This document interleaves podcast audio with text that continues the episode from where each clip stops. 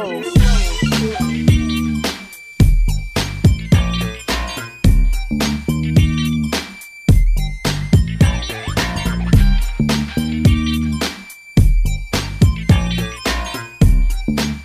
up, everybody? Welcome to another episode of the Two Smart Dummies podcast. As always, I'm your host, Marcus. And I'm your host, B Reed. Beatty, what's up, man? Whole bunch of nothing, man. You finally Had a- your a nice- in college football that you've been waiting for all year. You know, it's about to get exciting. Um, I, I wonder where, where Alabama falls.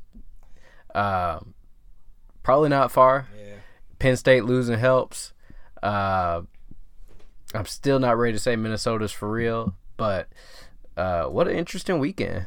Yeah, man, because um, like Bama has this tendency of even when they lose, that's why I was hoping LSU was dominated, man. They were up by like 20, and I was like, man, if LSU can escape this game and win it by like 24 or something decisive, then we could finally get Alabama the fuck out of here and don't have to worry about them for the playoffs. Yep. But sure enough, But you know that ain't gonna happen. fucking second half, they hold them scoreless for damn near what 15, 18 minutes or something, and catch up, Yep. make it a close game. Now it's a four point four point loss for Bama to LSU, who is a question whether it's LSU or Ohio State, who's the best team in the nation. So it's it's not gonna matter in the grand scheme of things. It's gonna so if you got a one loss team like a OU or Oregon, you're gonna be really really fighting for a Bama squad unless Auburn can pull it off. And you know with that with that defense, that secondary, if uh if Bo can get hot, I mean he could do some of the same things. That secondary is not elite. The problem is is that pass rush. Jennings, that dude's a monster. So I keep trying to figure out, and I, I was trying to let it slide, but why do you keep saying OU? Because OU always, I'm confu- OU always has a tendency to do that. So they're always going to be in the race as long as they don't lose again. They did look horrible, but Iowa State always has a tendency to make them look ho- horrible, especially with Hurts' unwillingness to throw. He used to get Baker Mayfield the same try same kind of trouble. Yeah, but but you think you think Oklahoma's gonna? What are they? Ten? They always start like I think one time they were like twelve. They always I'm telling you, bro. I've been an OU fan for a long time. This always You think happens. they gonna jump? You think they're gonna jump Oregon, Minnesota, Utah, Penn State, Alabama, and Georgia? So most of those teams got to play each other. That's what I'm saying. So OU's gonna I mean- finish next next week. They got Baylor, who's Baylor's nine and zero. So they got a Yep. nine and zero Baylor team. They got uh, somebody in between that. Then they got OSU. Baylor probably wins out. Then they play Baylor again. So even if they beat Baylor, they'll be playing a nine and one Baylor team on the last week doing conference championship. They'll if they if they do that, and I'm not sure they will because OU's look horrible. So I'm just saying hypothetically, the same thing we're gonna say about Oregon. Hypothetically, if OU wins out, these next four games is gonna be against Baylor, o- uh, Oklahoma State, and then Baylor again. Who Baylor should be nine and zero when they place them, and then have one loss when they face them, and the only loss would be to OU. So they could they could end the year strong enough with a Big Tail tw- big, with a Big Twelve title, which meaning they would only have one loss, a Big Twelve title, and end the year beating a ranked team twice. Uh, Oregon, if they haven't played Utah, won't they have to play? Yeah, they haven't played Utah yet. Okay, so they eventually have to play Utah, right? Correct. So it only can be Oregon and Utah. yeah, but all those losses look better than a Kansas State loss. I mean, maybe it's always. I mean, one year we lost to Iowa State. I mean, it's always a bad loss on. yeah, but you record. you got you got to treat you got to treat each year differently. You can't just go by what they did I'm a couple you, years this ago. This has literally happened like the last six years in a row. Go look it up. All the losses OU has, except for the Texas loss last year, is always bad. They always have an early, terrible loss. But I'm telling you, because the way the season pans out, all the teams that you just named have to play each other. You know what I'm saying? So they they have to meet each other. And then you got Georgia.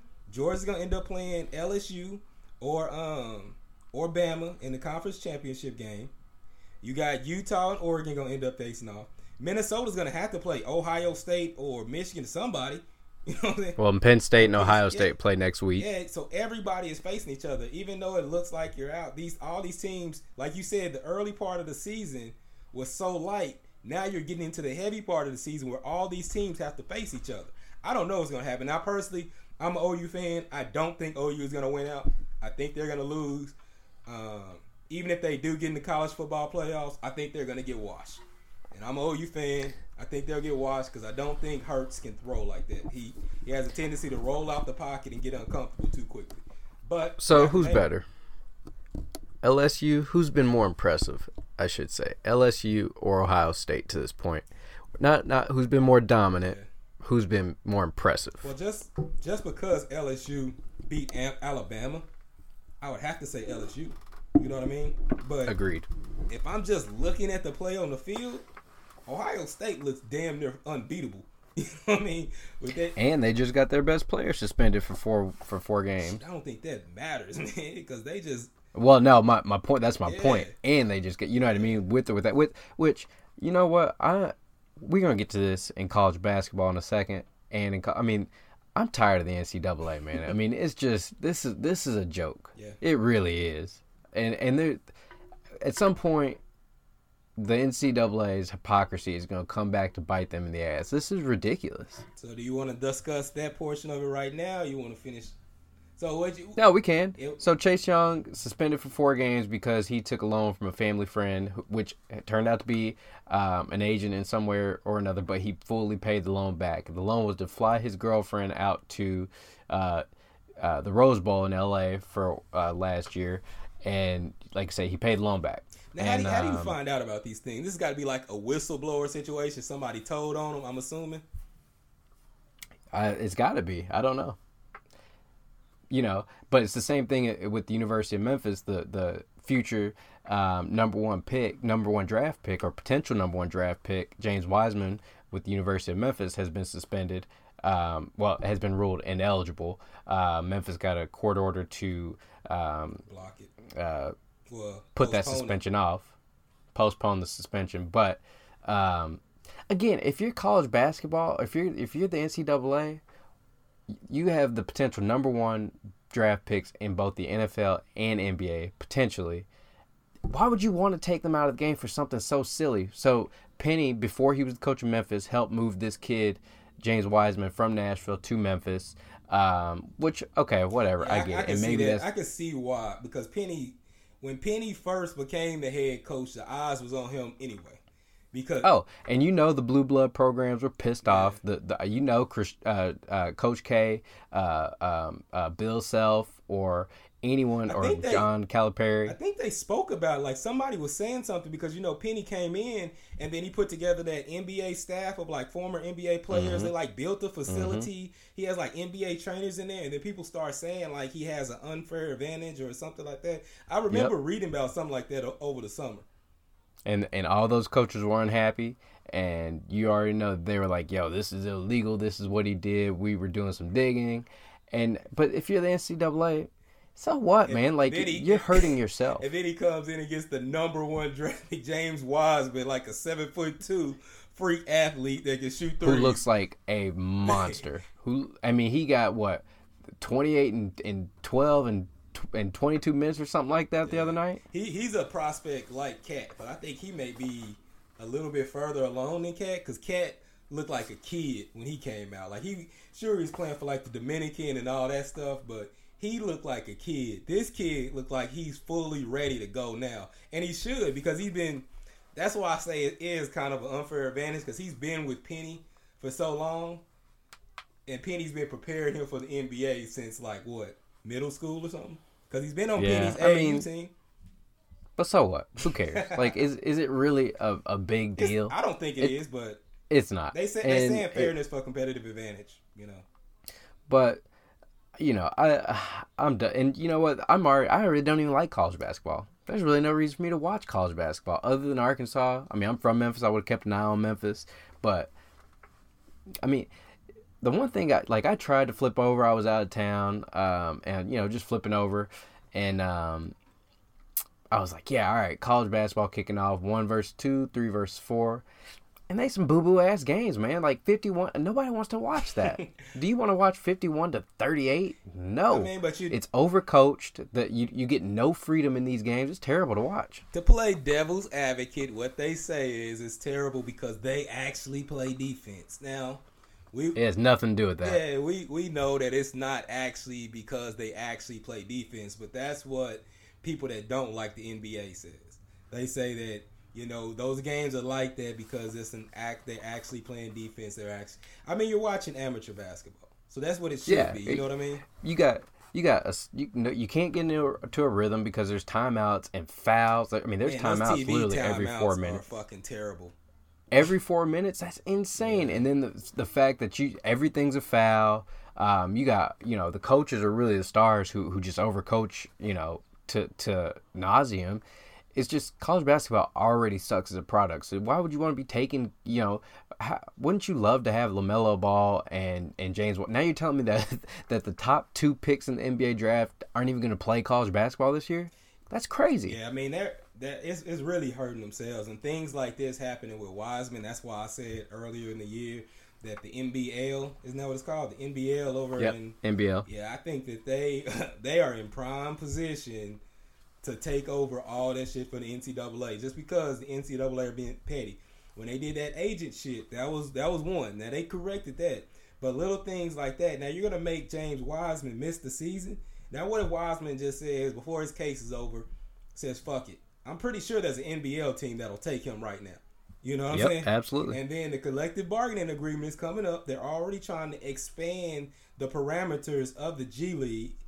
The the NCAA got to get their shit together in the next two years, or there's not going to be an NCAA. It's going to truly be an amateur league because all the talent that can go professional is probably not going to go to the college football. I mean, college basketball anymore. They're probably going to start going to the G League and go to their tutorial program, or they're going to go to the NBL where Yep. they can get paid. But it's going to be a different type of environment that's going to change it. It might make it exciting for the tournament, but it's definitely not going to be exciting for all those regular season games. And that's what I was gonna say. And the the call we'll see if there truly are college basketball purists out there because you know now you're gonna get you're not getting those athletes that, that are coming um, you know year in and year out. You're gonna get the the three year teams, the four year teams, which in the end may be a better basketball product overall. I was gonna say But that, it- that might be better for the NCAA if you get rid of the one and dones and you get rid of the players that are, you know, are are trying to stay three and four years. Because at the end of the day, what's gonna happen is at least you're gonna have players that you can connect with. Because you're not gonna right now. It's hard for you to connect. Like I'm a North Carolina fan. We had Coby White last year. Dude stayed for one year. He's gone. Didn't even see Cole him- Anthony the yeah, same. Cole Anthony's coming. We know Cole Anthony is not going to stay for more than one year. This isn't like before when we used to get, you know, Ty Lawson or Raymond Felton. You know, these players. I mean, Sean May. yeah, used to get players that you can actually connect with, see them grow, uh, and then when they go pro, you're happy for them. That's what you're gonna start. That's, I mean, I would prefer to see that and see players develop and grow instead of, you know, I love Cole Anthony, but shit, I mean, I don't have no connection with him. I know bad season, good season, he gone. Right. Yeah. Absolutely. And so, like I said, if you're college basketball, you I mean, you're not doing yourself any favors, you know, as is. But as you said, you you're definitely setting up an avenue to where these guys are not going to come and play college basketball. Why should they? You know what I mean? And but that's if the NBA doesn't drop the ball because again, for the most part, nobody's watching G League right now. But you you throw Lamelo Ball and James Wiseman in the D League or G League, and I'll check it out. Um, you know, if if they start televising NBL games, yeah, I'll check it out. Um, so college basketball as a whole, you already suck. You already suck, except for You know? except for March Madness. except for March Madness. But why not? But but you need those eyeballs. You need those eyeballs on the screen. Of, um, but then again, how like I said, how many college basketball fans do you know? I Like know- that- that I are I'm true- college town, so I know a lot. I know. a Yeah, lot but of do, people are they like true NBA. diehard Yeah. college basketball fans? Yeah, because they don't like the NBA, and they're Yeah, they're well. attached to Arkansas basketball. I mean, if you're watching Arkansas basketball, you're a true NCAA fan. I well, I mean, I watch Arkansas basketball. I mean, that's terrible But- basketball. If you're willing to watch terrible basketball, then you're a fan. But at the end of the day, uh, I think it's a cultural thing because most of us don't fuck college basketball like that. So I mean, I fuck with my um, team. Most of the people that I know that watch college basketball, they're attached to a team. You know what I mean? It's nobody that's just watching college basketball for the purity of the team. They they like Duke, they like Kentucky, I like North Carolina. They like Yep. whoever they watch, and that's the team they watch. They're not just watching, you know. Purdue take on Texas. That's not happening. Right. You know what I mean? The top team. Like I didn't watch the uh the whole kickoff in New York because I don't. I don't no. really care. Now, are there are there still must see college basketball games? You know, like I mean, when when was the last time got- you saw there was a must see? uh, was it North Carolina Duke or whoever Duke? I think it was North Carolina Duke last year. It's always Is about, that a must see? yeah, because it means Zion. So whoever Zion Yeah. was facing when they were when he was facing top talent, but you know, I think always the North Carolina Duke matchup is always must see. I mean, it's one. Let's of the get back to uh, you mentioned Arkansas. Chad Morris fired after 22 games, zero SEC wins, um, basically a eight and or was it? I think 37, whatever it was, 37 games. He was eight and 20, whatever the math adds up to. I think he's like eight and. You talking about from SMU too? No, no, no, just from Arkansas in Arkansas. Because I feel like even from SMU, the dude's like twelve and forty or something. He's bad. And I know you said that you got to give him another year, but myself, as I was, you know, watching that game, keeping tabs on that game, um, and Arkansas fans around, and really at this point, people in general. I mean, I, I'm at the airport talking to a guy, and they're like, "Yeah, you guys got to get rid of him. He's just in over his head." And I mean, if people who don't even like the team can say, "Yeah, this dude stinks," uh, it just, it again, it's it. You're not fielding a competitive team. If Arkansas was losing by a touchdown, two touchdowns, that's one thing. All right, cool. He's building. We're in the right direction. But you're getting beat by 50 every single week by Western Kentucky. If you can't field a team that can be competitive with Colorado State, Portland State, San Jose State, Western Kentucky, you got to go, man. This is SEC. Like, I get it. Yeah, I mean, I was, You gotta go. I was, you know, last week I had a different stance. This week, just kind of, you know, thinking about it, you can't lose like that to West Kentucky. I mean, you can't get dominant. And the, the worst part is, you can't get dominated by Western Kentucky, and your former quarterback, and you're supposed to be like a quarterback offensive system guy, comes in and looks a thousand times better than he did last year. You know Yep. what I'm saying? You could say that about Western Kentucky when they're playing inferior competition, but if he comes in and he lights your team up and he looks unstoppable, and you let that guy walk out the door because you said that he wasn't talented enough or whatever, and that dude comes back and blows you out, this is the second year in a row that you lost the team. Because at, at this point, they're not even playing for. him. I wouldn't be surprised if he stayed that you would have had another mass amount of uh, transfers. Because at, Yep. at this point in time, it's not it's not just you know the upperclassmen trying to go do a better opportunity. It's the players. They don't like the coach. They don't like the system, and they don't like the style. Now, once you And go ahead, You're right, and I was gonna say, and you got to nip that in the bud because recruiting long term, you can't afford to have. I mean, as you said, they had 27 or 22 transfers last year, is crazy. and I, I, I get it, but now you, you know, at this point, you got to go. I mean, this is a Power Five program. Unfortunately, you don't get the time that you would get at an SMU to turn it around. You don't get the time that you would get at a Kansas to turn it around. You know what I mean? This is a Power Five SEC program. This isn't some some Power Five, you know, program that just wants to win six, seven games and you can stay there forever. That's not that. This isn't Vanderbilt. This isn't anything like that. You you have to win in the SEC or you're gone. Yeah, I mean, I mean, just like I said, you can't afford for another. Like I was on the side because he did good. He did well at recruiting this year, but now I'm looking at how the team is playing, their effort. You, if he stayed, there were going to be a lot of transfers again. Then you can never really get ahead of yourself because you're always working from behind because you're not recruiting that. I mean, at this point, you're a down program in Arkansas and you're recruiting. So you, the, even though he is getting recruiting classes, you can't replace the people that you're losing. You know what I'm saying? With Right. top tier talent.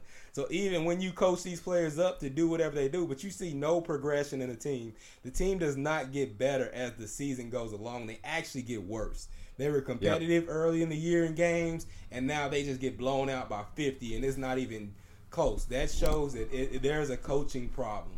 But with that said, I mean, that's one of the reasons why I was saying that you shouldn't fire him because now I think that puts you in a situation where how do you get a quality coach in here? without just massively overpaying for them. I mean, I don't I don't know how you get them in here, and even if you do, what type of leeway you gotta? If I'm a coach and I'm coming to Arkansas, you better make that buyout like twenty five million dollars. Right. You know what I'm saying? Because I'm not leaving. If I'm a Norvell or I'm a Lane Kiffin and I'm at a place where I'm comfortable and they're letting me build and I don't have all that pressure, I'll come.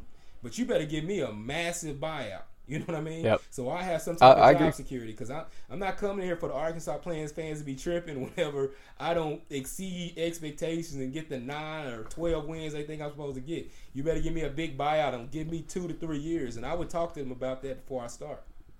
And so I, you know, I just wonder where this coaching search is going to start. Um, as you said, Mike Norvell has Arkansas ties. Um, you know that that's who most fans wanted in the first place. Uh, I don't, I don't think Lane Kiffin's him, coming to. Arkansas. What's that? I said it's not easy to get them. No, he's that's not going to be an easy person to pick. That that's a guy who USC is probably going to be coming open. I mean, that's a guy that's probably going to get some heads turning in other directions. Um, is- Lane Kiffin, we Clay, Clay is on the hot seat, right? Oh yeah, they're gonna. I think they're gonna fire Clay Helton. Um, they just brought in a new athletic director. Um, that that usually that's about the writing on the wall for that. Um, that's not his guy. Team's underperforming. Um, yeah, that, you, you've probably seen the last Clay Helton. So Les Miles is in Kansas. Maybe he stays there. It's an easy cush job. He's got them p- competitive. Although Lane Kiffin- the, the the avenue there is that they're under investigation from all the shit. Now a lot of that's from basketball, but there is a couple of things going on for football. So depending on how that's looking, I mean, Les may. I mean, Arkansas Yeah. will probably have to pay that contract or pay whatever the penalty Yep. is. But I mean, like I said, you're gonna have to pay money to get a quality coach. Yep. That, But you, I mean, you you look at Arkansas. You look at you know it's okay. So Arkansas is open. If USC comes open, Florida State is open. Um, those are already two better jobs than uh, than Arkansas. So you could easily see um, Lane Kiffin just sliding right on up to FS to Florida State. Mark Mike Norvell will have Oh, his man, his Les- choice. Can you imagine Les Miles at Florida State? And he's close enough to LSU, uh, close enough to Louisiana. He's a players coach guy where people are going to come to Florida State anyways. He could probably dominate at Florida State. Maybe. I'm, but you know Arkansas is good. SEC, I mean ACC isn't the SEC. Yeah, Clemson's Right. good, but if you can talk players in there and get the type of talent that he's had at LSU in Florida with that speed, I mean, you could run that system and run through the ACC just on pure speed and strength alone. Well, we'll see. Let's get to the NFL, man. So Thursday night, we're recording this on Sunday. Uh, Sunday. Skip over. Who are your four college football teams that you think will make it? Call them right now. It's about to get to the end of the Ohio. State, uh, Ohio State, LSU. Um, I was I wasn't prepared for this. uh, I'm gonna say it's gonna be Ohio State, LSU. I think Oregon's gonna get in, um, one way or the other. If if they beat Utah, I think Oregon's in. Um, What if Utah beats I- Oregon? Do you think it's the same conversation? They only have one loss, right? Yep. Yeah, I do think it's the same conference. I think the Pac-12 winner gets in. Uh, Pac-12 championship winner, I think they get in. Um, now, that said, Georgia, who I think is overrated, um, if they if they somehow win the SEC, if they if they beat LSU in the national championship or in the SEC championship, maybe they get in. Or well, they'll, they'll definitely get in. Yeah. But uh, That's not gonna. I'll do. I'll go. I think it's going to be LSU, Ohio State, Alabama, Pac-12 winner. That's what I think. Yeah, I'm gonna go. Uh, are you didn't name Clemson? Oh fuck. Yep, yep. that's the tricky part. Now, now what do you do, right? I mean, I, it, it really ain't no decision. I mean, it's gonna. I think Pac-12 winner gets in. You think they get I think Pac-12 winner gets in. They, get in over Bama. Bama, Bama beats Auburn. If they don't, Bama, So let's say OU, Oregon, and Bama go undefeated, but Bama misses the championship game because LSU goes. Bama ends got- the hey, you got- season with one loss. you're not. Hey, listen. That's everybody wants. And the SEC has been wanting that. Oh well, what if you didn't win your conference? Alabama, you didn't win your conference. Sorry. That shit ain't happening. They are not letting I mean- Oregon in over Bama. O, OU, I mean- OU maybe, maybe just off prestige and having Jalen Hurts, Maybe just just how they travel and shit like that. But see, here's the no thing: the the Pac-12 that. has not even been in the college football championship since it started. exactly not in the that. and they're not going to get in because Oregon don't travel like Bama OU. There's no way. I mean, No it, way. it is a money grab, so we'll see. Um, Thursday night, Oakland Raiders pull out um, a last second victory over the San Diego or Los Angeles Chargers, the London Chargers, whatever the fuck you want to call them. I thought uh, The- Jacksonville was the one. the the no fan Chargers is what we'll call them. Um, Philip Rivers looked horrendous. Derek Carr, another game winning drive. Gruden called a great game. San Diego really sold out to stop the run. Josh Jacobs came and put a dagger in their back. Um, I like Jacobs. I like them.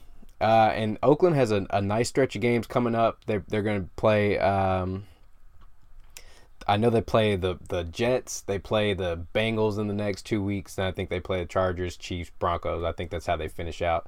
Um, They have a winnable schedule think- because even the Chiefs look vulnerable right now. The Chiefs, yeah. the Oh yeah. Chiefs, Chiefs took a loss today. Um, I think, man, I really do think that the Raiders are a playoff team. Um, you know, I, I they, obviously they're. I don't think they're going to beat the Chiefs. Uh, they also have the Titans and Jaguars on the schedule, so a couple hard games coming up. Yeah. Titans But- and Jaguars, Jaguars, even though their records might not show it, those are tough teams to beat. winnable games, but yeah, the, and they had the exact problem, opposite problem of the Raiders. The the Raiders defense is an atrocity, um, but the Titans offense is no good. The Jaguars offense is no good. So, I mean, the Raiders are going to be Foles fighting for that wild card spot. Though. You know, they, they, What's they that? did announce that Nick Foles will be the starter. Yeah, and that'll make a difference Yeah, I mean, Nick he- Nick Foles can carve your defense up. Well, he, one thing he will do is he can't put eight and nine in the box like they were doing against Gardner Minshew. 'cause that motherfucker closes his eyes and throw that bitch up to And DJ hope for the best. and Dede Westbrook. He'll he doesn't care about picks. He'll throw that shit up. So that that's gonna open up the run game for Leonard Fournette. So it'd be interesting to see how he plays. Lamar Jackson, you think he's got a real shot at MVP? And I don't know why he wouldn't. I mean, he's. I mean, that dude is incredible. Yeah. That dude is incredible. I don't think anybody was really picking the Ravens to be what the Ravens are and knocking off the Patriots. Their resume is pretty incredible. So, saying that he's not in line for the MVP, why wouldn't he be? Like, who would be realistically who's ahead of him from individual performances? You got Christian McCaffrey, but they're not really in the playoff hunt. Right. Um, Oh, they're in the playoff hunt, but yeah, Yeah. no, I get what you mean. five, four, maybe. Um, who else? Drew Brees set out. Um, Tom Well, he- Brady, maybe. You know, I don't Drew know. Brees looked awful today. The Saints looked absolutely terrible today. Tom Brady Um, hadn't looked excellent. You know, Tom Brady's saying? looked bad. Uh, who who else would Uh, it be? That's a good point. I, I, just, uh, I don't I don't know. I mean, before Brissett got hurt, he could have been in the conference. Oh, Hopkins. I like DeAndre Hopkins. I mean, not Hopkins. I'm Yeah, sorry, not for- not, not Hopkins. Watson. Watson. Deshaun Yeah, I was about to Watson. say you're not giving a receiver MVP. yeah, yeah. I meant Uh, Deshaun Watson. Yeah. Slowly but surely, a team that has been creeping back in the AFC, the Pittsburgh Steelers, five and four after a horrendous start. Minkah Minkah Fitzpatrick has been Troy Polamalu. Yeah. Um, now it looks like they stole him from Miami. I mean, but Miami again, if you know when you make that trade, you thought that was going to be a high pick. Steelers might mess around and make playoffs too. Who knows? Yeah, but I mean, Um, you, you, you put a player like that on a team that in that system, that that's what that team is built for safeties, built for Yep. safeties. That that front seven lets those safeties roam back there and do a lot of different things, and he's taking advantage of that system one thousand percent. Uh, the Bills lost to the lowly Browns. The Browns stink. God, the Browns stink. The Bills overrated. Um, defense is good. Offense is Hey, okay. hold on, hold on. Bills ain't that bad. Don't take away my Eagles' quality win. that's, Nah, that's, that's a legit team right. The Bears pulled out a victory today with Matt Stafford not playing for the Lions, but the Bears look Mitchell flat out Trubisky. awful. Three He touchdown looked terrible. passes. But he got he he made three good throws, and uh, you know the Bears barely beat the Lions.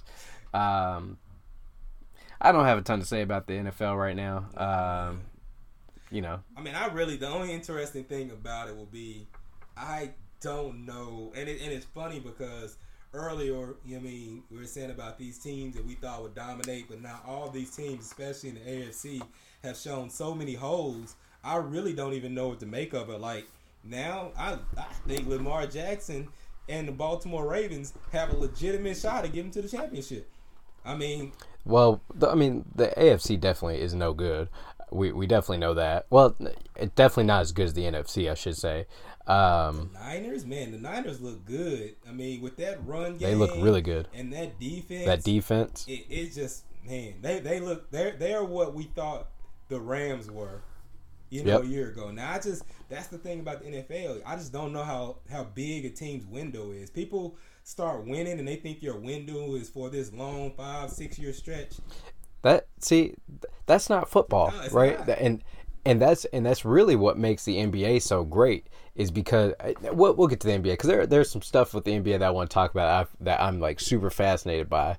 Uh, but the NFL doesn't work that way, man. Like legitimately, if you're the hot team, you better win because there's only one team that's been good consistently. That's the New England Patriots. Everyone else, you know, And that's a product. a lot of that is the product of the conference they're in. They're one of the only. Oh, well, no doubt about that. Where you finish first, and then next year, you know, there's not somebody challenging you every year. Yep. AFC East is the only conference that I can think of that it's like that. Every other conference has at least one team that's decent, and even if you get it, even when Seattle was good for a two-year stretch, that means the GMs they like overcompensated. You know what I'm saying for that. Then the Rams came, and that you know what I'm saying. So it's not like that in the AFC. It hadn't been like that in the AFC for years. So they 20 had, years. They had that cushion of being able to win six games a year off of nothing, and then you get a couple of bottom feeders, and it's easy for them to win eight to ten games on a yearly basis and just coast and take off. It's like LeBron James with the Cavaliers. You can't stop Yep. a dominant force when they can just coast into the playoffs rested. I mean, of course they're gonna beat you up. So yeah, we'll see. We'll see, see what the AFC looks like. Um, I could not tell you who's gonna make the playoffs. You know, I'm, I'm the liking Chiefs. these Ravens, man. I just like it. Chiefs are reeling. The Ravens are for real. Now, Um, now, the, now, but at the end of the day, Chiefs are fast as shit, though. The problem with the Chiefs is I don't trust Andy Reid, and I don't trust that defense. that defense isn't great. Yeah, I like I like the Ravens. I like the Ravens top to bottom. I like how they're coached. I like how the games managed. I like the system, how they call plays. I like how they make you defend. I mean, at the end of the day, if you get into a cold situation, they can just pound the ball with Mark Ingram and Lamar Jackson. You get into a situation where you're on turf and it starts being a high flying, high scoring game. Marquise Brown and Mark Andrews, they can do it. I mean, they're the most well balanced team in the NFL, in my Yep. opinion. Well, in the AFC, let me say that. And they and they they utilize all their tight ends. Mike and or Mark Andrews, Nick Boyle, uh, Is it Max? Hayden Hurst. Yeah, so so that's what I'm saying. So if it comes to a situation where say they have to go to New England in the snow, they're built for that to go three tight Yep. end sets and just Yep. pound the ball. And then Yep. if you want to go three tight end sets, you can always have Mark Ingram blocking for Lamar Jackson. You can even put that same situation with a Marquise Brown on the other side, and then you have to account for that player. You know what I'm saying? It, it I just think that they can do so many different things well that it makes it very very hard to defend them and they're actually starting to get their rhythm because you're forgetting that this is a second year quarterback. He's getting better as the season go along. Everyone laughed at him last year. That playoff experience that he got last year where he looked terrible for three and a half quarters. That fourth quarter, you know what? Nah, he didn't play, did he? Did he come in? It was Flacco the whole time, right? Yeah, Oh, that was Flacco. Nah, I already saw that shit. No, no, no. He did. He Yeah, did. You're right. He came in. Yeah. Nah, they stuck with him. And they kept saying, "Why don't you put Flacco in?" And he Yep. looked terrible that whole game. And towards the Yep. end, he started making plays. The second half, he came in and he or the the fourth quarter Yeah. basically was like the last six minutes where he he looked really good. I mean, yeah, he Yeah. looked awful the whole game. He looked like he wasn't even supposed to be NFL quarterback. But then when it came down to winning time, he showed that he was clutch. And the one thing Harbaugh said is, I want him to get that experience so when we're in this situation again, he can fight through it. Now, if your coach has that type of confidence in you, I think they're going to be hard to put out in the playoffs because he's been through a ton of adversity.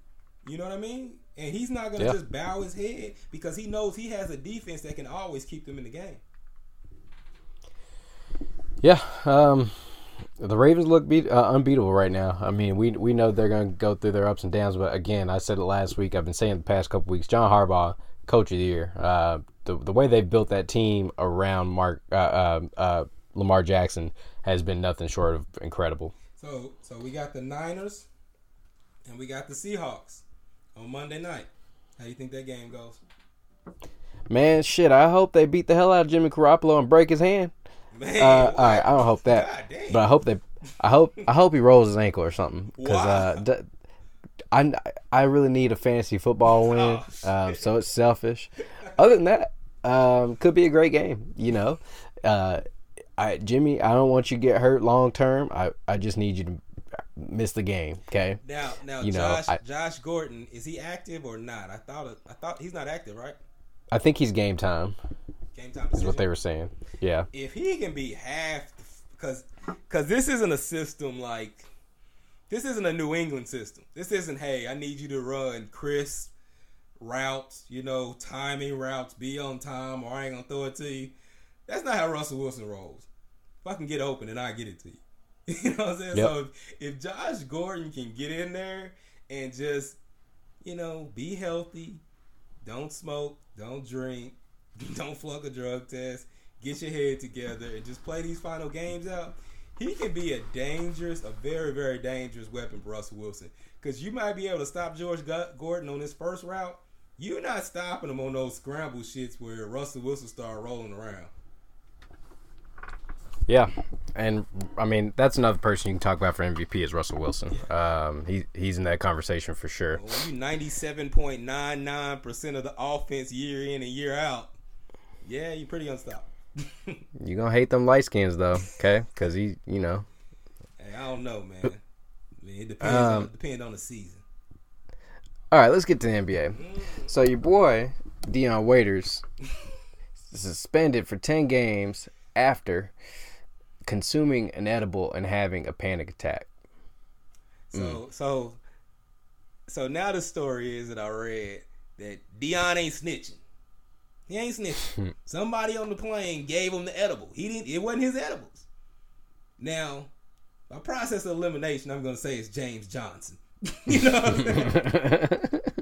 you mean Tyler Herro ain't sli- sliding the edible? Nah, Tyler Herro. It's, it's only two people that I can look at on that roster and say it's either Jimmy Butler or it's James Johnson. One of the two. so, My money's on James. yeah, yeah. And And you know what? And if you Dion Waiters, it's not like you can say, "Yo, this is James Johnson's uh, edible," because James Johnson whip your ass. yeah, he, he what is what is he a brown belt? Yeah, he's like jiu-jitsu. That's what I'm saying. So it's like they making him seem like, oh, he ain't no snitch. Nah, whoever Nah, gave he's scared. that, It's only three dudes that's guaranteed gonna whoop waiters if they open their mouth. Udonis Haslem, James Johnson, or Jimmy Butler. It's one of those three dudes. Okay. Outside chance is Alonzo Mourning, the coach. Yeah. Outside. Outside chance, but I'm looking But at those if- three dudes, and my number one suspect is James Johnson. And and if you Dion Waiters, you look over at James. James looking at you. you hey, you just gotta take the suspension, brother. hey, and you had a fucking seizure. How many edibles did you eat? What are you eating? Right. Right? Come on, man. And he Okay. was, he was already he was already on the some some teammates set him up because I think this might be just what they need to void his contract. That's the Yeah. only thing His, that's his he, ain't gonna play another game for Heat. They gonna they gonna get his ass up out of there. he got suspended from being. Nah, he, he was already on the um, hot seat for being overweight. Then he had an attitude because he wasn't starting, and then you finally you know serve your suspension for that. Get back on the team playing. Have a goddamn seizure, panic attack, from eating the edible. Out in LA. Don't make no damn sense what they doing there. Miami's not the place for that, gentlemen. No sir. Ah man, Nah, Pat ain't going for that, man. Pat might put hands on him when he touch down. you know what I'm saying? Pat might have been right, right at the, right on the red carpet of the airport, tarmac, straight hands, Pat old school man. old school. You know what I'm saying? So, um, I don't know if y'all know this, but uh, Jokic is a very, very bad dude. Uh, another game winner this week, um, or today. If y'all haven't been watching the NBA, man, I don't, I don't know what you're watching, but there's so much going on right now. Uh, I, what what else are you watching? Yeah, I mean, I mean, through the week, I don't know. Nikola Jokic is a bad dude. He is, man, but I still think the Denver Nuggets are missing something because he choo- he picks and chooses when he's a bad dude. Like that team should li- literally blow out the Minnesota Timberwolves. They blow like a nine or ten point lead. They had a nine or ten point lead. They blow that lead and go into overtime. And then Jokic, he wins the game, but he wins it with a spin fadeaway step back. And you're, it's imp- if it was Dirk, you'd be like, "Oh, that's just Dirk." I don't fuck with Dirk. You wouldn't heard me say that. You know, but I mean, what? but you know, Dirk. You know, Dirk is gonna do that every time. At the end of the game, every game, Dirk is gonna have the ball in his hand. You win or lose with me. If no Jokic, if Jokic starts doing that, I'll start giving him respect. The problem is he doesn't. Like it should not be that close. He should be taking the game. I don't need Jamal Murray taking step backs for the game winner. I don't need Will Barton taking floaters for the game winner. If if he doesn't step up and be the closer of the team, this team is always gonna have problems. So, people are upset with your boy Kawhi Leonard. Hmm. Uh, the NBA didn't find the Celtics for or, or the uh, Clippers for giving out misleading information or inconsistent stories, I should say, regarding his injury. Look, man, we in November. If you hurt, okay, I get it. But come on, man, this load management stuff. I mean, because for for the fans, like you and I, right? Like obviously we're fans. We're gonna watch the game either way. But as trying to grow the game, I want to see Giannis and I want to see Kawhi Leonard. I want to see that. Okay, because I'm only gonna get one more chance to see it. It's primetime TV unless they meet in the finals. Um, sit out the first night of the back to back. Who are they playing? The the Kings or something crazy like that? The Warriors? Why? why come on, man. Bro, this is a pop thing, man. This is I hate pop brought this to the NBA. I hate that it started to be like Pop used to say, resting because of what aging or old or Age, some bullshit yep. like that. And he was notorious for doing this shit on ESPN or you know on the TNT broadcast and taking the easier game. What they're doing is is not really directed at the national televised game but they're playing them on the lighter end of the back to back. And the, right. the, the heavier end of the back to back is always the best team. That's why it's nationally televised. If you're playing Giannis in Milwaukee, that's gonna be, you know, in November. That's a that's a heavy minutes game. You know what I mean? If you're in the NBA, if you're if you're Adam Silver, do you send a note to teams? And you probably can't do it this season, but that you know what if you're going to start sitting guys load management because I, I don't think the problem is load management and there's only select guy, few guys that do it this is i think this is for the collective bargaining agreement they're trying to shorten the season man they're trying to get the season down to 70 72 games which which is fine. I don't think it'll happen. You're not going to get the you're, you're not going to get the owners to agree to give up that much money. Er, you're not going to get play. Uh, players might agree to give up Shit, that much you, money. Money's not what it used to be. Up? Are you going to give back some percentages when I lose money? That's the problem. Like you can start pushing for these things, but in collective bargaining, it's a negotiation. What are you gonna give me to make me shorten the season by ten games and lose ten games of revenue? What right. are you What are you gonna give back? What are you willing to give back? And they're not gonna be able to. They're not gonna be. They're not gonna give back anything significant because that's gonna affect. Um, that's gonna um affect TV contracts. Right. Um, everything, ticket sales, arena sales. It's too. Either way. Money the NBA needs to figure out a way to like, hey, load management, fine, we get it, whatever y'all want to do, but you sit out on a nationally televised game because if you're ESPN, you're pissed. You paid five hundred something million. You paid half a billion dollars for these NBA rights. Same thing with TNT, and, and then the fact that Kawhi Leonard missed the ESPN game and played on the TNT game has to make ESPN even more upset. It's like, yo, you can't sit out nationally televised games unless you are actually injured. And the only way you're sitting out that game is if you're missing the next game. You're missing both back to backs. Like that that's there's got to be something in place for this to stop happening because while I, I want the game to grow as a fan, also I just don't want to I, I, I want to see Kawhi. I want to see the best players in the NBA. I, that's what I want to see.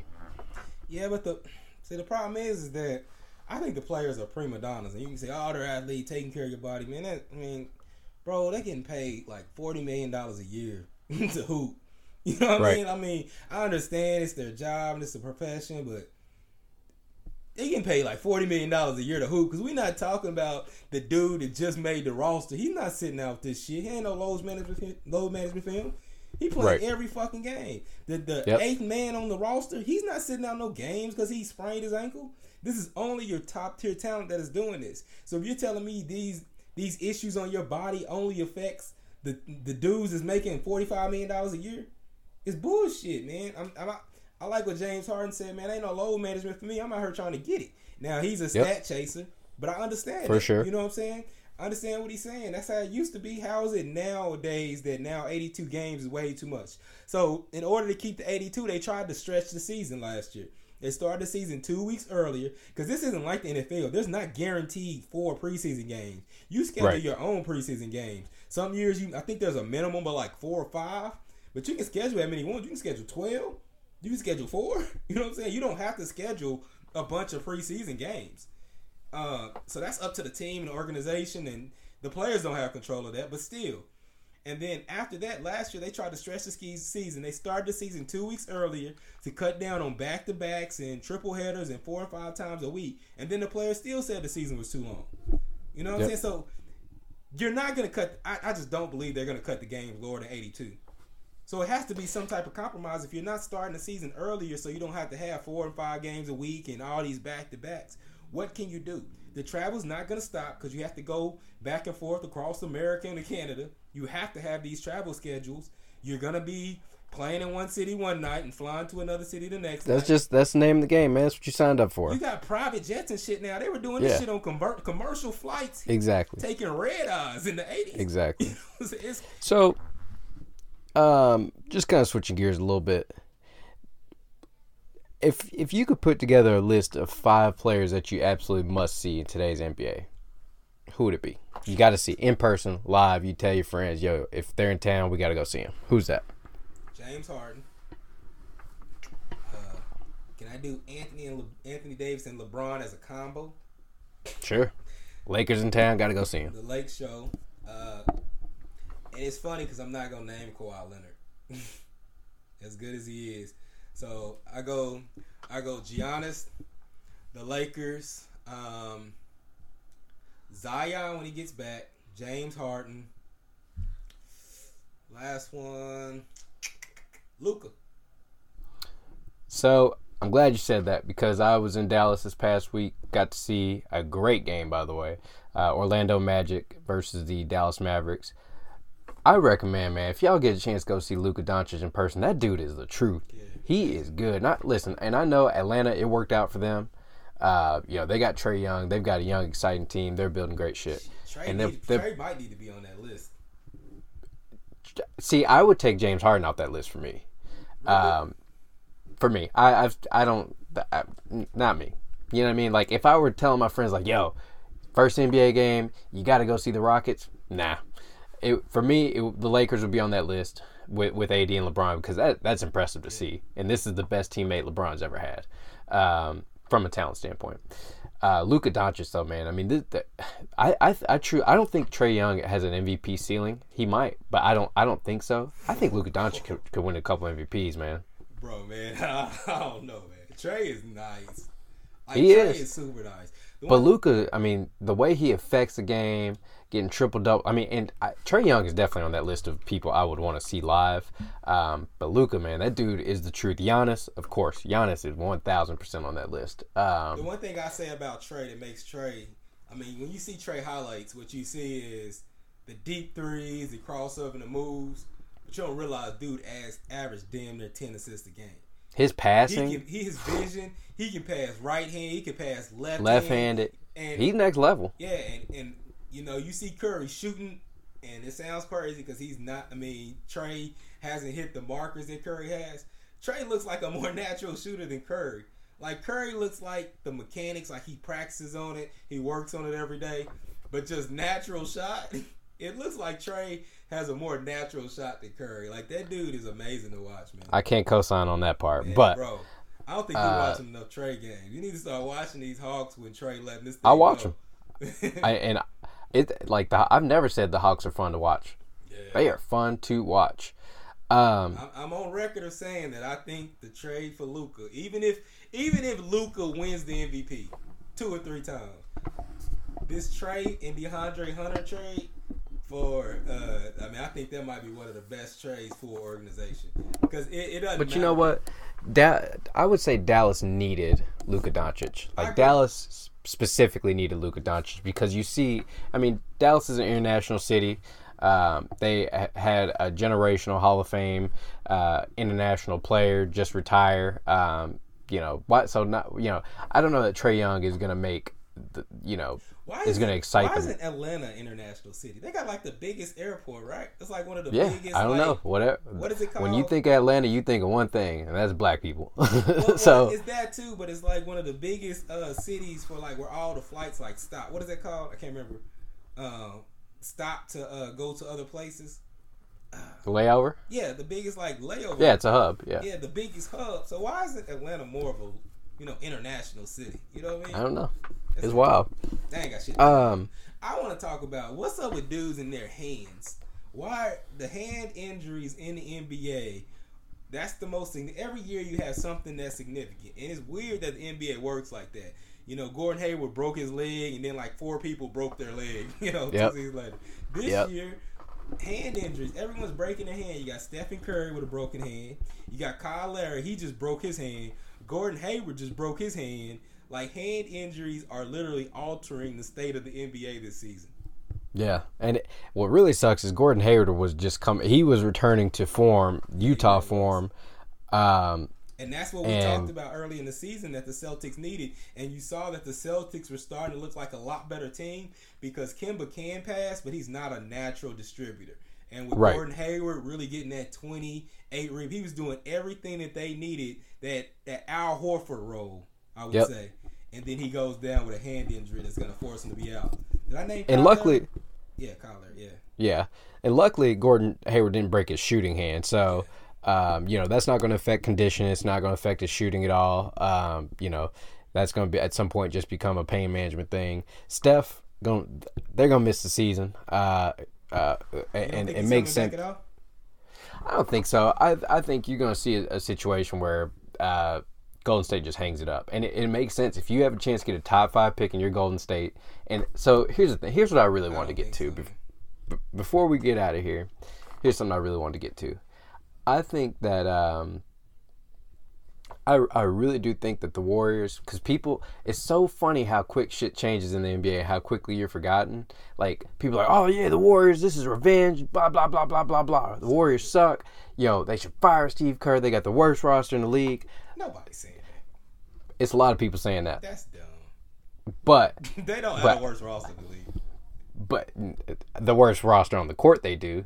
Not But really. little do you realize that if you had a top five pick to D'Lo, to Steph, to Dray, I don't know what to make. I think Draymond's done. I, Dray, Yeah. it's so funny. Pascal, I think Pascal gonna get Draymond. Yeah, I, I think. I think I think if you watch Draymond and you've kind of seen it for the past couple years, Draymond. Dr- Draymond's kind of a negative a lot. Still can affect the defensive end, but Draymond's not Draymond anymore. But anyway, you had top five a better pick, version of Draymond.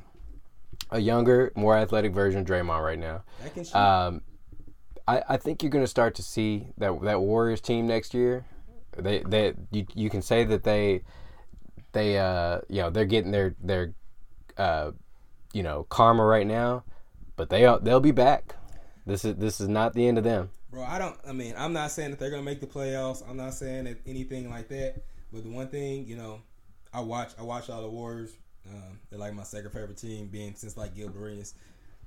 The one thing I would say about them is, man, there's a lot of teams out here with better talent, but this is a this is a nod to Steve Kerr. That's why anybody that's saying that Steve Kerr needs to be fired is a fucking idiot. Is because those Oh, absolutely. they play hard.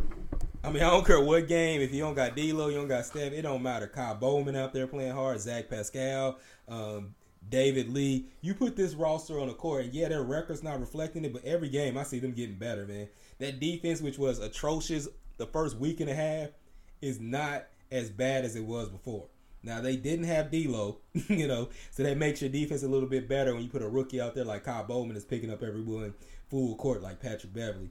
Now you replace him with D'Lo, and you know, but they're integrating different things in because they haven't had any consistency yet.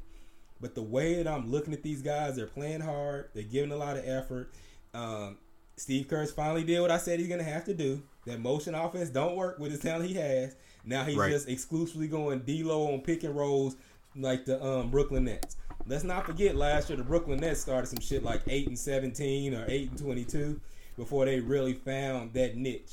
I think with uh, D'Lo, Alec Burke, and all those um, young kids, and a Zach Pas- I mean uh, Pascal, who's really trying to find himself. I'm not saying they're going to play the, make the playoffs, but I don't think they're going to be as terrible. Like everyone laughing and whatever. I don't. I think it's going to be a tough game every time you go into play them. I don't think they're going to win a lot of those games just because D'Lo's not really efficient enough. He's not Curry.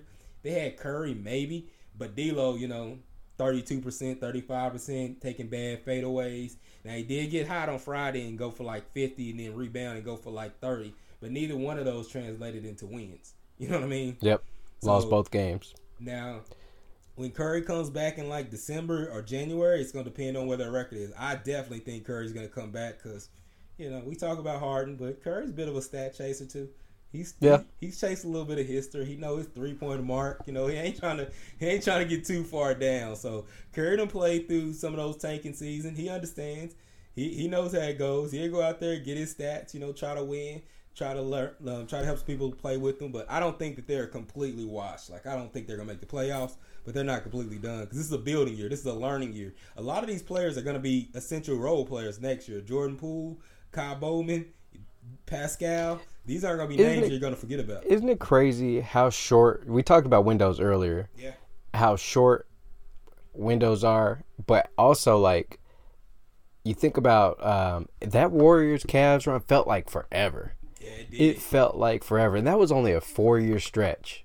Wasn't it a f- five year for the Warriors though? It was a total of five, I believe. Five a five year stretch. Didn't they win three? What three? 15, 16, 17, 18. Yeah, so five year stretch. Yeah, You're they right. three and five years, I believe. Yeah, that's but that's a short window. I I mean, because you think about how like you you think that the Warriors just been dominating this whole decade. You forget that the Miami Heat were right before the Miami Heat. You know, with LeBron and, and Dwyane Wade, doesn't that seem like a lifetime ago? But shit, that's just, I mean, that's how the NBA, a five year stretch is forever. Because, you know, you talk Yep. about how dominant the Lakers were with Kobe and Shaq. That was a Yep. four year stretch, right? I mean, I mean, Yeah. yeah, it was four years. Yeah, it was.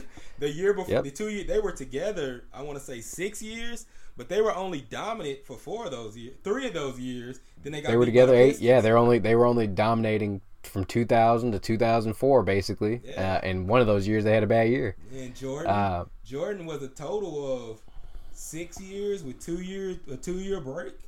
You know what Yeah, I'm saying? Like six years is crazy. You ain't gonna see nothing like the Celtics where they were dominant for like 12, 13 years. You know? Do you think that there's going to be a point where I mean, so we we're an NBA player movement, right? I mean, players taking two year deals, one year deals, you know, jumping around as much as they have. Do you think we'll see another team like? Um, like the Warriors, who are built like this, like OKC, who are were kind of built like this. That teams that are given time to grow and and really see, you know, you roll the ball out and see, you know, yeah, we drafted this team because for the most part, yeah, people can give the Warriors crap about KD, whatever they want, but they drafted that entire team for the most part, and they added, or they drafted the core of that team. They added Iguodala, they added uh, Livingston, and they added the role players before getting KD. I don't. I think that's the only way you can win in NBA. I mean, even even the Milwaukee Bucks, when you got these small towns, the players only go to certain cities. You know what I mean? Yeah, but the Bucks aren't winning championship. But But and, saying- unless they make a move, they're, they're not winning But championship. still, I mean, the only way you're gonna get into that conversation, we don't know who's gonna win or who's not gonna win. Uh, a year before that Warriors team, you know, started winning and they were losing to the Spurs, you were never like, "Hey, Golden State's gonna win the championship." You would have said they're never gonna win this championship with Curry and Clay shooting all those threes. It's fun to watch, but they're never gonna win it. You didn't believe Right, but that. my point is those guys have been together a long ass time, and you look around the NBA now. I mean, the Bucks are kind of the only team, like you mentioned, Atlanta. that's the only team that is really fitting that. I mean, I guess Philly in a way, I mean, you that- got but I'm- I'm- Atlanta. Yeah, but I'm talking about real teams that that But are that, that, that's my point. You don't know who's a real right. team. We can, you and I, you and I are in on Atlanta, right? We're in on them, just like we are in on the Kings, though. That shit could just be fun teams to watch, but they'll never make a title or, or So- championship game. So, so my point is, we can't say that because we don't know. That's what my point is. That when the Warriors, the two years before the Warriors, like I said, I've been watching Warriors a long time. The two years when the Warriors were building, when they were tanking, then getting Clay, tanking, then getting Harrison Barnes, and then they're going and they get beat by the Spurs. They were just a fun team to watch. No one really ever expected them to make a leap to become a championship team. Like you don't know. That's the fun part about the NBA because you really don't know. You know what Yeah. I'm saying? You I really can I cannot look around the league right now and tell you like who the next dynasty is Yeah. because I think I think one of these I think the championship this year is going to go through the one of the LA teams and probably Philadelphia in the East. Um, if I had a gun to my head, that's what I think. But do I think those teams are built long term? I, I really don't. I do think that you could see a team like Atlanta um, start to run things in the East here in the next probably three to five years. You look at a team like Dallas. Uh, if they put the right pieces and nail some draft picks, you look at a young Memphis team that's building a nice little core. You look at Minnesota, who needs to add a add a, a, a, a couple players. Bad. They need a point guard bad. I'm gonna tell you. I'm gonna tell you who you you still don't want to give credit to, and they're still just doing their thing, man. Phil, I mean uh, Phoenix, man. oh, I, I'm in agreement with you on Phoenix now. That's all young talent too. That's a drafted team. Yeah. They added Rubio, but other than yep. that, Ooh, Rubio. I mean, I guess you know Denver is the same way for the most part. They draft their own yeah, talent, so there's got to be there's got to be a team that that a young team Portland. that's brewing. Portland, yeah, but that's all drafted talent. I mean, they added Whiteside it is. and traded for Nurkic, but I mean that's only like one player. The rest of that team is like built. I mean, you C.J. McCollum. That's not a championship squad though. I just I, I don't see champ. My my point is is that we don't know what a champion like. Would you have said the Raptors were a championship squad? Like you once they got them, Kawhi Leonard, yeah. But you liked them. You thought, oh, yeah, they're going to win a championship. Uh, yeah, I mean they were the number one seed most of the year last year. So there's been a lot of teams that's number one seed. Shit, Milwaukee was the number one seed. yeah. you don't think they're gonna win the championship, right? But I, I've seen I've seen Kawhi's. I had seen his uh, his body of work. Uh, I, I thought they were championship it's, contenders. It's hard to tell in the NBA because things go up and down so fast in the NBA. Like, but would you say we're probably in a, a point where we're gonna have like there's no I I don't see a dynasty in the next year or two, right? Like obviously Toronto's not winning a championship this year. Um, I think one of the LA teams or Philly gets it this year. But, but you, gotta, you gotta let them know what you mean. You're meaning because the cap kind of limits you, like in this. Well, what I mean is who who's next? Who is the next Lakers? Who's the next Warriors? Who's the next team that for the next five years is going to run the NBA and everything's going to run through them? Is it going to be the Clippers? I don't really think so. Yeah, because um, the injury, the injury situation, the load management. You know, I only think they got like a two year window. You know, if I'm being honest, yep. the Lakers at best have a two year window. Even that Philly team, I don't know if they lose this year again. I don't know if the team as it's construct, constructed stays together with Ben Simmons and Joel Embiid. So I'd I mean, agree with that. I, I agree with what you're saying, but like you said, you have to look at the young teams and you have to look at the salary cap landscape. And the two teams that are built mostly to make a major move are the Phoenix Suns and the Atlanta Hawks. Now that's going to be predicated on both of those teams showing great improvement this year. Yep, got to make the leap. If they make a leap this year, then they can do what the Brooklyn Nets did. Because once you, because once you see that they make this, you know, leap, and they're a eighth, seventh, eighth seed, you know what I mean? Then they become a destination where you go to. Beginning of the year last year, we didn't think the Clippers were a destination. I mean, me and you did because they got the dynasty maker. You know what I'm saying? Right. You see the moves two or three years ahead right. of time of what Jerry West is doing. That's totally different. Um, but as far as having the cap room, managing the cap right, managing the cap right, Atlanta Hawks and the Phoenix Suns are in prime position to do that because right now they have a competitive team on the floor and they have the contracts to move to get two big contracts in there and they can because they have rookies, they have drafted talents, they have the Bird Rule thing working for them. They have all these different things working for them where they can be a Golden State because they can add two max contracts. Now, can you get a can you get a major star to come to Atlanta? I don't know. Remains to be seen. Can you get a major star to come to Phoenix?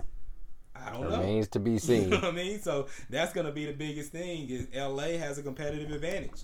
Phoenix and Atlanta, they got like the weather, the city, but I don't know if players actually want to play there. Yeah. All right, man. Anything before we get out of here? Nah, man. Nah, man. I, I pretty much touched on everything. Just keep an eye on the Phoenix Suns, man. I think they're a playoff team. You can't tell me any different. they're the growing Phoenix, on me. Bro, That's I'm watching, for sure. I'm watching the third quarter of the Suns game right now. Ricky Rubio, Ricky Rubio has 16 points, 10 assists, and four rebounds. He's in the most comfortable situation that he's ever been in. He's the new Steve Nash. No pressure. Steve Nash went from Dallas and all these expectations of playing with Dirk to in the desert where no one cares about basketball. And you become MVP. Don't disrespect Steve Nash that way. Hey, hey I'm telling you, man, Ricky Rubio. Keep your keep your eye out. NBA All Star this year. All Oh right, hell no! All right. On that note, we just lost all credi- credibility. That's it. That and you see why they call us two smart dummies. All right, y'all. We'll holler at you next week. That's it. That's all. Peace. Peace.